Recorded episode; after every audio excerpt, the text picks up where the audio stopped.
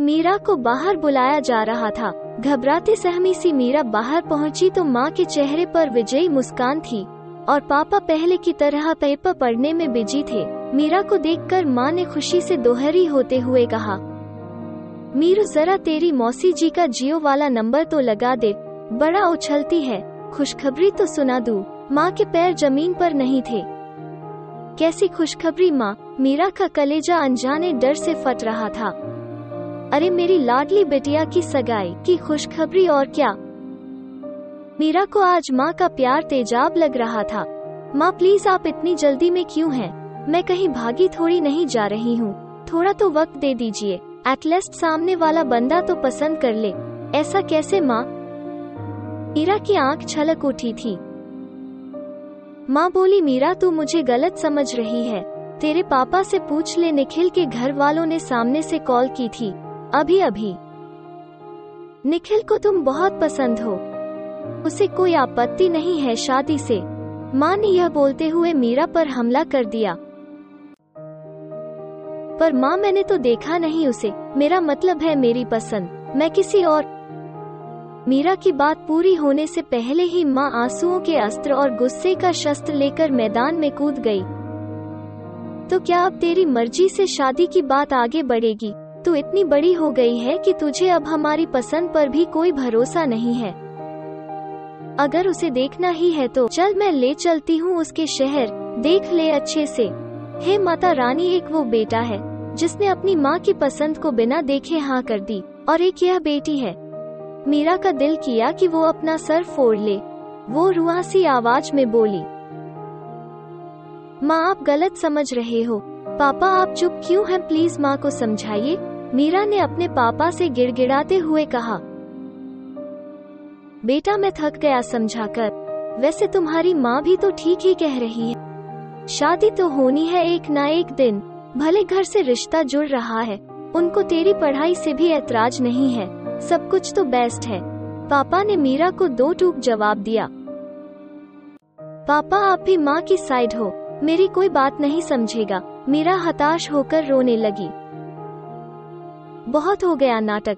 दुर्गा अष्टमी के दिन सगाई होगी। अब जा यहाँ से और हाँ अब तेरा घर से बाहर भी जाना बंद। जाने क्या क्या पट्टी पड़ती है, बाहर जाकर। मीरा की माँ ने उसे ज़ोर से डांटते हुए लगभग धकेल दिया सीढ़ियों की तरफ़। मीरा छोटे बच्चों की तरह वही फर्श पर बैठी बिलकती रही, पर किसी को कोई फ़र्क नहीं पड़ रहा था। सिवाय लाजो के जो उसकी काम वाली थी, मीरा की चहेती और विराट के कबूतर। जो मीरा को विराट के सारे मैसेज देती थी। लाजो की आँख भी डब डबा उठी और वो सीधा विराट के घर पहुँची और वहाँ पहुँचते ही विराट को खोजने लगी। लाजो बोली, दीदी, हमको भैया से अंग्रेज़ी पूछना है, जरा बुला दो प्लीज़। ख्याति बोली, क्यों तेरी मीरा जीजी ने नहीं बताया क्या आज कुछ? लाजो बोली, मीरा दीदी तो रो रो कर मर रही है उसकी माँ ने ज़बरदस्ती सगाई कराने का फैसला किया है। मीरा दीदी जब से आई है बाहर गाँव से, खाने का एक निवाला नहीं लिया मुँह में, पर उनकी माँ को कोई परवाह नहीं है। अभी खूब डांटा दीदी को। लाजो की बात सुनकर ख्याति शौक हो गई, साथ ही विराट के कान में भी यह बात पड़ी। उसके पैरों तले ज़मीन खिसक गई जब उसे पता चला कि मीरा तीन दिनों से भूखी है और इस वक्त तकलीफ़ में है। वो तेज कदमों से बाहर लाजो के पास आया। ख्याति बोली, यह क्या बोल रही है तू लाजो? मीरा की मर्ज़ी के बगैर उसकी शादी हो रही है। ख्याति को भी अच्छी नहीं लगी यह बात। हाँ मीरा दीदी तो विराट भैया से, लाजो विराट और मीरा के बारे में ख्याति को बताने ही जा रही थी, कि विराट को देखकर चुप हो गई। क्या मीरा विराट से बोलना चुप क्यों हो गई क्या? ख्याति को डर सा लगने लगा। वो भूल गई दीदी।